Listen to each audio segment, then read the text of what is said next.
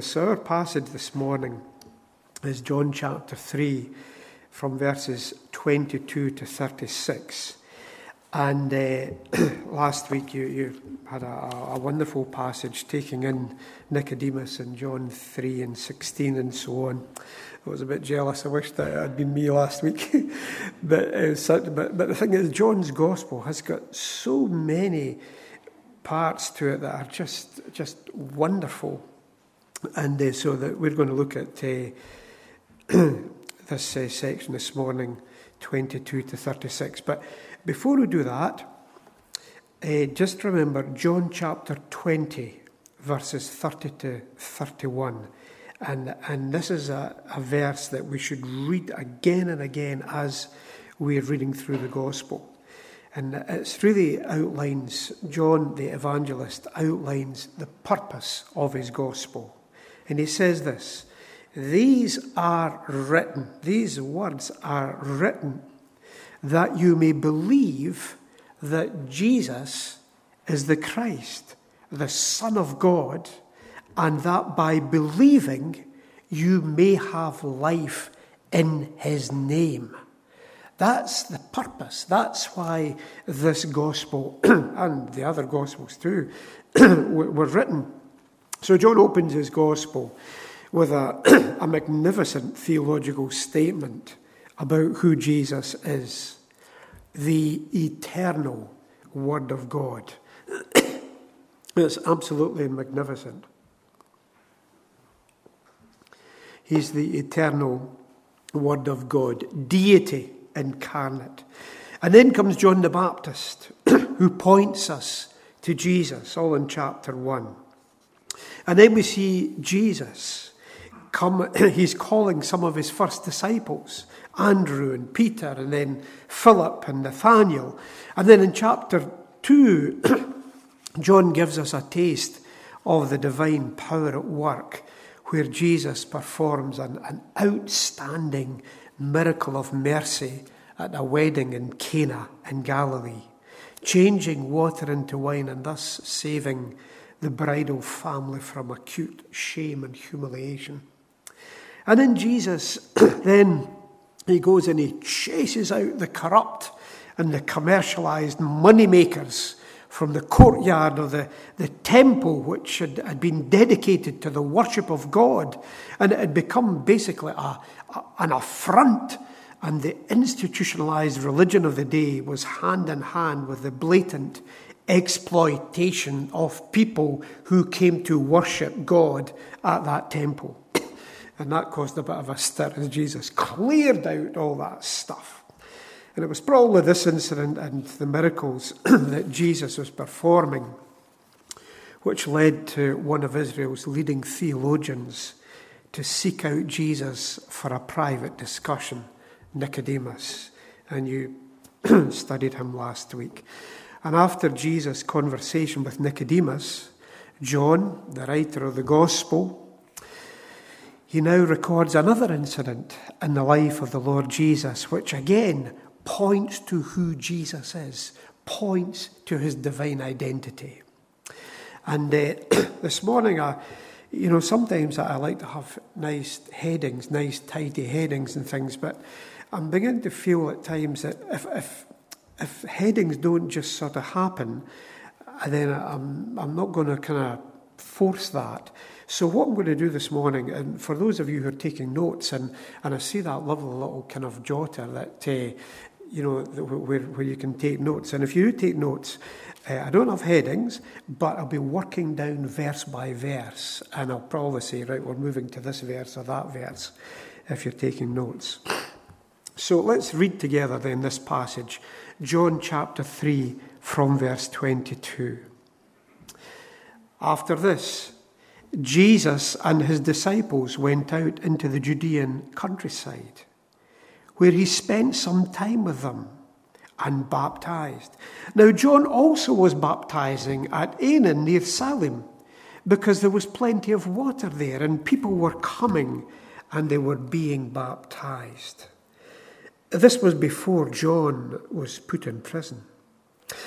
an argument developed between some of John's disciples and a certain Jew over the matter of ceremonial washing. I think they were kind of talking about the technicalities of, of baptism and things. They came to John, John's disciples, and said to him, Rabbi, that man who was with you on the other side of the Jordan, the one you testified about, look, he's baptizing and everybody's going to him. To this, John replied, A person can only receive what is given them from heaven. You yourselves can testify that I said, I am not the Messiah but I'm sent ahead of him. The bride belongs to the bridegroom. The friend who attends the bridegroom waits and listens for him and is full of joy when he hears the bridegroom's voice. That joy is mine, and it is now complete. He must become greater, and I must become less. And then John's, John the Baptist's words finish here, and we go back into John the Evangelist, who reflects on these words. The one who comes from above is above all. The one who is from the earth belongs to the earth and speaks as one from the earth. The one who comes from heaven is above all. He testifies to what he has seen and heard but no one accepts his testimony. Whoever has accepted it has certified that God is truthful. For the one whom God has sent speaks the words of God. For God gives the Spirit without limit. The Father loves the Son and has placed everything in his hands. Whoever believes in the Son has eternal life. But whoever rejects the Son will not see life, for God's wrath remains on them. I'm sure God will bless the public reading of His inspired scripture.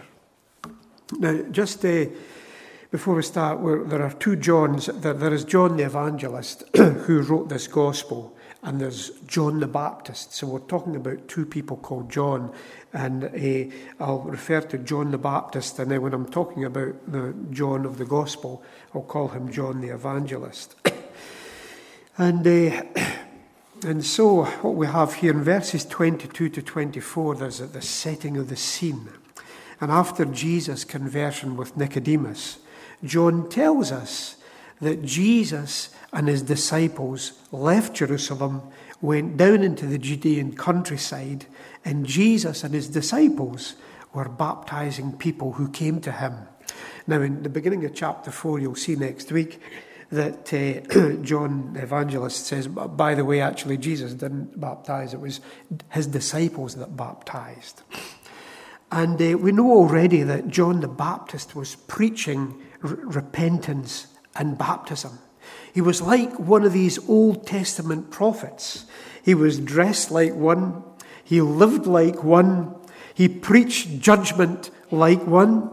He was really, in many ways, John the Baptist was the last in a long line of God's messengers, and in many ways, the bridge between the old and the new.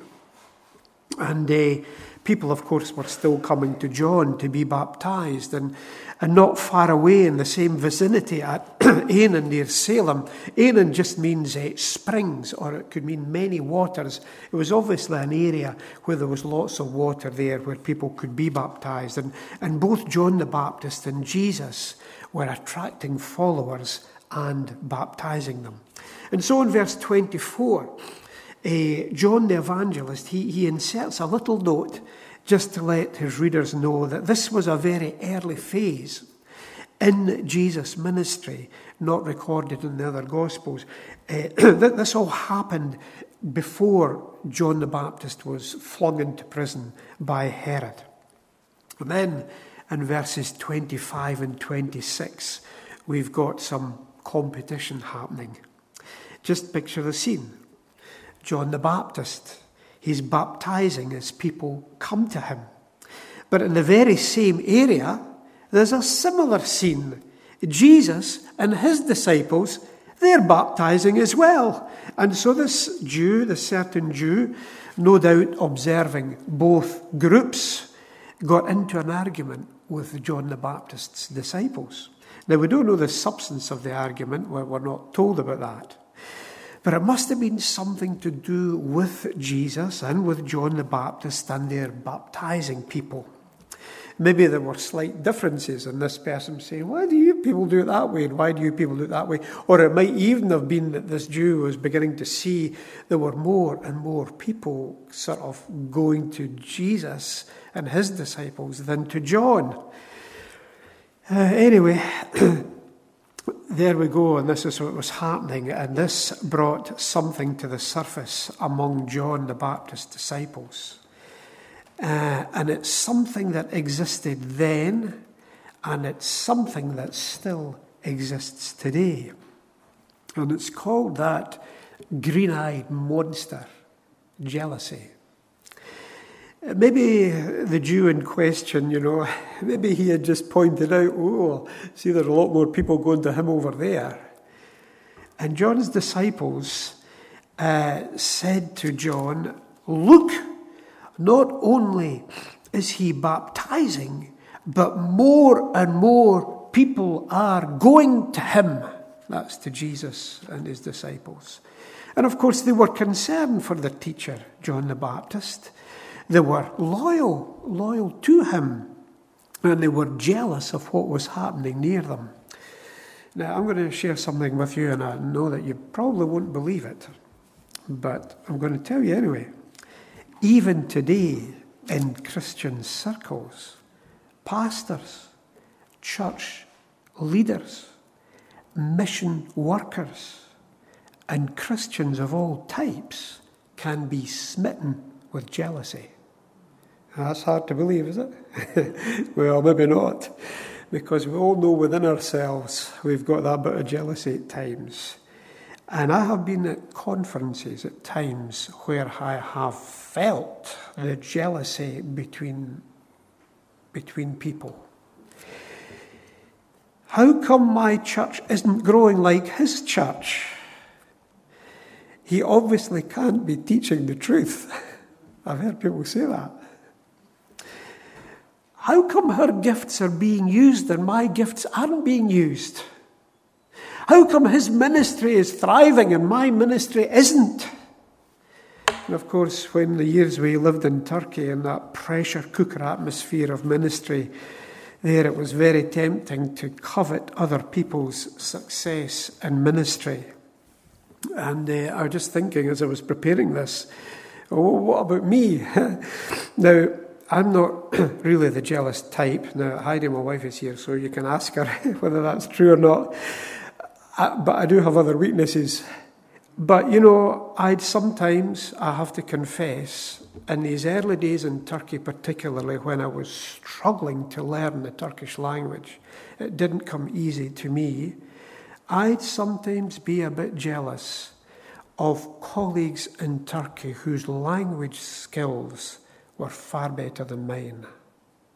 And therefore, their potential for ministry was far wider than mine and particularly people who had come after me to Turkey, who are now overtaking me in the grasp and the learning of the Turkish language. That's not easy. And at times I had to confess that I felt jealousy. And uh, John the Baptist's disciples were jealous. And even though they'd heard John testify to who Jesus is, and in verse 26 we read it, you know, they even said, That man that you testified about, you know, the one that uh, you said, He's the Lamb of God that takes away the sin of the world, and, and all that, that man you testified about. but obviously hadn't registered. And there's an unhealthy competitiveness where there should have been no competition. We can compare the Lord Jesus' disciples here too, when he often told them that he had come to die on a cross for, for our sins, and they didn't get it. And they were shocked when it happened. And you know, we can all be guilty of selective hearing, listening to the words but hearing only what we want to hear. And when we come to Scripture and we put ourselves under Scripture, that, that's a danger sometimes when we hear what we want to hear, but we're not hearing what the Scripture is saying. Moving on to verses 27 to 30. What, what was John the Baptist's reaction to this? If he had been proud and jealous or fearful of his own ministry diminishing, sparks would have flown, division would have happened. But instead, he gives us an incredible insight into himself and to how he actually viewed himself, almost a, a self portrait, if you like. And he said four things about himself. And these four things are quite amazing. Verse 27, the first thing, he basically said, I'm only doing what I was gifted to do. And people often chase after spiritual gifts that haven't been given to them. But not John the Baptist. He knew what he had been given by God to do, and he went on and he did it. we need to be careful that we don't chase after gifts that God hasn't given us. And verse, the second thing, verse 28, he says, Well, you know, he says to disciples, I am only the forerunner. Now, John the Baptist stated categorically who he was and who he was not. And he stated that more than once. He was sent ahead of Jesus to prepare the way for him. He told his followers about this already in verse 26. Uh, we know that. and also, of course, you know, just turning to, well, just going back to the first chapter of John, uh, uh, John the evangelist tells us there was a man sent from God whose name was John. He came as a witness to testify concerning that light, so that through him all might believe. He himself was not the light, he came only as a witness to the light. But and then uh, verse 15 of chapter 1 says this John testified concerning Jesus. He cried out, saying, This is the one I spoke about when I said, He who comes after me has surpassed me because he was before me, speaking about the eternity of Jesus. And John, uh, in John chapter 1, it continues, verse 19. Now, the big guns, you know, the religious people from Jerusalem were, were asking John, uh, who, who are you? And verse 20, he did not fail to confess, but confessed freely, I am not the Messiah. And then they asked him, Then who are you? Are you Elijah? He said, I'm not. Are you the prophet? No. And then finally he said, Who are you? They were asking, Who are you? Give us an answer to take back to those who sent us. What do you say about yourself? And John replied in the words of Isaiah the prophet I am the voice of one calling in the wilderness, make straight the way for the Lord, and, and so on. We can see throughout that, the first half of chapter 1 how John the Baptist just points to Jesus again and again, points to Jesus. and, uh, and then moving on to uh, verse 29, and we see the third thing that uh, John says. He says, You know, he says, actually, I'm only the best man. And he uses a, a, an example from everyday culture, actually, then and now, that people would understand. He says, You know, I'm just the best man. I'm just, eh, a, you know, Jesus is the bridegroom. And of course, marriage is often used as a picture to describe God and his people, the relationship between God and his people. Isaiah 62 and 4 and 5 talks about God talking about. Uh, as the bridegroom rejoices over his bride, so will your God rejoice over you. And uh, John the Baptist was happy to be the lesser. He was happy to be the best man, helping to announce the coming of the bridegroom. Well, I've had the privilege of being best man to a number of my friends and to my brother over the years. And uh, I remember one particular time uh, the uh, bridegroom and I had decided that what we'd do uh, is we'd each buy a new suit for his wedding. And so, and we bought identical suits. and uh, they were very nice. And I, I was all scrubbed up, you know, and really looking, you know, looking much better than I normally look. And, uh, and I thought, well, this is nice. And, and uh, so the, the photographer came along, you know, and then, the, you know, all the photographs and so on, and then this one and that one, and this group and that group. And of course, I was in them all. And then, you know, the bridesmaids, and then the best man, and, and so on. And then we'll take one with the, with the groom and the best man. And then the photographer stopped and says, Right, son, hop it. I'm finished with you. I just want the bridegroom and the bride. And, you know, and of course, uh, that was it. That, that, that was me finished. That was my job over. And, uh, and of course, the thing is, you know, the wedding is not about the best man. The wedding is about the bridegroom and the bride. And what John was saying was, I'm just the best man. And of course, the New Testament imagery of the bride and the groom continues with, you know, the image of Christ and his church in Ephesians 5 and, and Revelation 21. But uh, finally, John the Baptist makes an astonishing statement. This is the fourth thing. And he says this He must become greater, and I must become less. He must become greater, and I must become less. That's in verse 30. He must increase and I must decrease. Now, this short, pithy statement sums up John's character. Ironically, that's what made John so great. John was utterly happy for Jesus, happy to be the signpost, happy to point to Jesus happy to lose disciples to Jesus.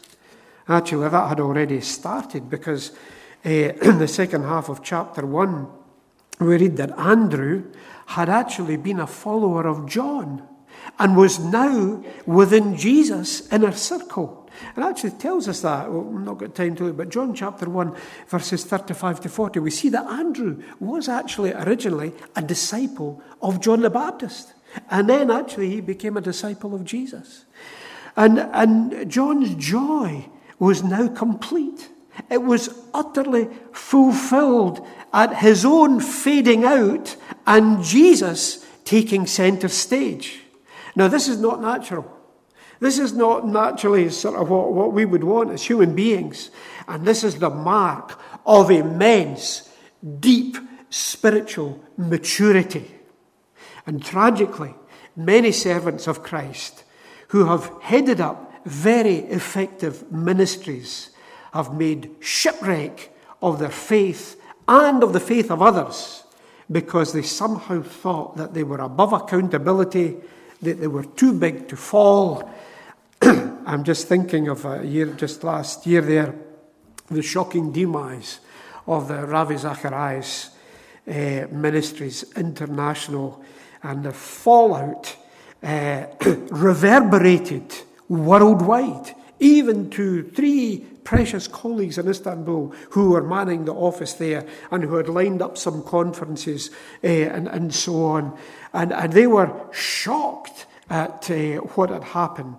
And the post mortem revealed that Ravi always had to increase. the very opposite of John the Baptist. And we must make sure that in pursuing whatever gifts God has given us, that ultimately we must decrease and Christ must increase.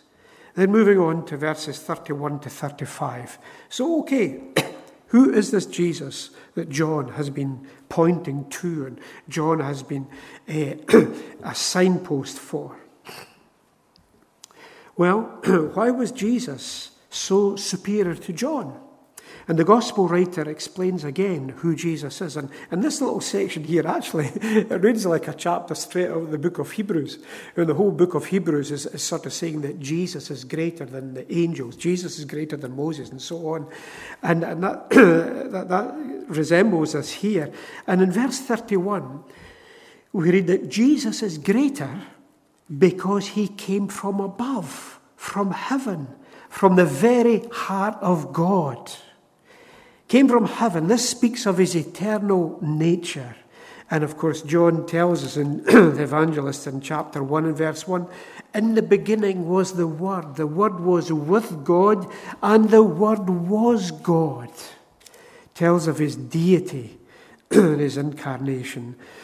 John was from, John the Baptist was from the earth, an ordinary, albeit remarkable man. Although John was also sent from God he didn't come from heaven. He was limited. He could call people to repentance and baptize them, but he could never save them from their sin. Only Jesus could do that. And then, verse 32 Jesus is greater because he has access to heaven's thoughts. What he has seen and heard from the very heart of God, he can share. John, being earthly, had no such access to the heart of deity. And many would not accept Christ's testimony, of course, especially the theologically trained in the Jewish religious institutions of the day. But some would believe his testimony and then and now would become part of God's family, God's kingdom. And it should be accepted. His testimony should be accepted because God is truthful. And, and this is the thing, we, we must be utterly confident in God's holy, unchanging, truthful character. He is intrinsically true, and so is his Son. True. in verse 34, Jesus is greater because he speaks the very words of God and God has given him the Spirit without limit. You see, John was earthly, John the Baptist, and could only use the language of earth, really. He was not able to speak of heavenly things with the same first hand knowledge that Jesus had. And Jesus speaks God's own words, and God's Spirit has been given to him without limit. Now, throughout the Old Testament, God's leaders, the judges and the prophets, uh, they, they were kind of empowered by God's Spirit here and there, with only the measure of the Spirit required to do the task at hand. But not so with Jesus. The incarnate Son of God received the Spirit without limit, without measure. So when Jesus speaks, he speaks the very words of God, which are utterly true and trustworthy. There is an enormous amount of effort these days going into, well, I suppose there always has been, it's maybe just a bit more sophisticated. People casting doubt on the Word of God, people casting doubt on the words of Jesus. We need to be sure that we understand that these words are trustworthy and they are true. And then in verse 35, Jesus is greater because the Father loves him and has given him everything. Because he's the beloved Son of the Father, everything the Father possesses has been given to him. And here we're entering into deep theological territory, which in many ways is beyond our finite minds to comprehend the love that exists within the Trinity of Father and Son and Spirit. And this love existed from eternity. And so Jesus could say in John 17 and 24, he could say, The glory you have given me because you loved me before the creation of the world. And so John the Evangelist has made it clear that John the Baptist was a great man, the last in a long line of God's prophets, preparing the way for and, pointing to the one who would come after him, the Messiah, the Saviour, the Son of God, deity incarnate, Jesus. And then finally in verse 36, uh, after all that's been said, there needs to be some kind of response. And John the Evangelist is asking his readers to respond to all of this. And he lays it out in stark but simple terms. Now, we're told today that there are so many issues that are so complex and so complicated. We had a, an example of that last week uh, in the Women's Hour programme last week, uh, which coincided with World Women's Day, International Women's Day. Now, I don't listen to Women's Hour, uh, but I read an article in the newspaper the day after that uh, described what was going on, where a couple of politicians were asked to define what a woman is. They were asked, define what is a woman. They couldn't, or they wouldn't. Too complicated. Well, this final verse here is anything but complicated. This verse here consists of two statements. And the first one is this Whoever believes in the Son has eternal life. Jesus came from heaven, from the loving heart of God to the world, to offer salvation to anyone who will believe in him. And believing in him brings eternal life, it brings forgiveness of sin and a rebirth into a new life by the Spirit and entry into God's kingdom. Or, the second thing, and there's no third option, all who do not come to God's Son in humble repentance and believing faith, but reject Him and reject the salvation He offers, consign themselves to the most terrible of judgments. They will not see the eternal life that Christ gives. Rather, they will see God's wrath. Now, the concept of God's wrath is very, very unpopular today. But the Bible and Jesus takes the reality of God's wrath very seriously. And we often make the mistake of comparing God's wrath with our own often misplaced and sometimes wrongly motivated anger. And I have to say that uh, throughout life, as I look back, times when I've been angry, that uh, you know has often been less than righteous anger. But God's anger is not like ours.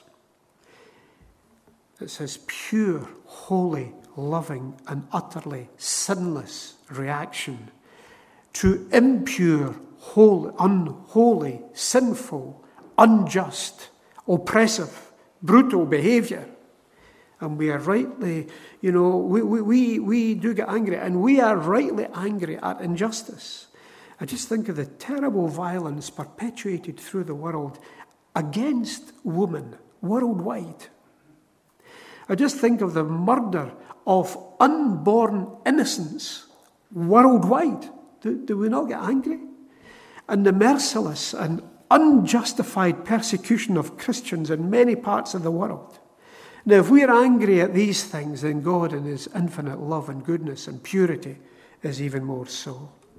But uh, I remember, uh, I think I shared a quote with you before when we were talking about God's wrath in another context about uh, a Croatian theologian. And he lived through the horrors of the Balkan Wars in the early 1990s. he was quite a liberal theologian, and, and, he, and he said, You know, I used to think that wrath the whole concept of God being angry, it was unworthy of God. Isn't, isn't God love? And then my resistance to the idea of God's wrath evaporated in the former Yugoslavia. How does God react to such carnage, such terrible, terrible carnage? By refusing to condemn the bloodbath? Though I used to complain about the indecency of the idea of God's wrath, I came to think that I would have to rebel against a God who wasn't angry at the sight of the world's evil. God isn't wrathful in spite of being love. God is wrathful because God is love. God is wrathful because God is love. Therefore, John the Evangelist is asking his readers for a response to Jesus. While we have the opportunity, we are to believe in Jesus, to, to live for Him, to follow Him, to enjoy divine forgiveness and the eternal life to come. But if we choose not to, if we choose to reject Christ, the wrath of God, this verse says, will remain on us. That is, it will hang over us, and we will one day suffer the full consequences of sin and fall under God's judgment. So, where are we today? It's a really serious subject. If we haven't come to Jesus in repentance and faith, then today I plead with you on the authority of the truth of these scriptures that you do that today. Father, we think about what we've read today and we just think about John the Baptist, how he pointed people to Jesus. And no wonder he pointed people to Jesus, the Lamb of God, the Saviour of the world, the one who would go to a cross to be a sacrificial death for our sins. And so, Father, we ask that you would challenge each of us. Those of us who have come to faith many years ago and maybe lost the freshness of it, and maybe those of us here today who maybe haven't taken that step yet, we pray, Lord, you would help us, help us to have faith and to believe in Jesus. In his name, amen.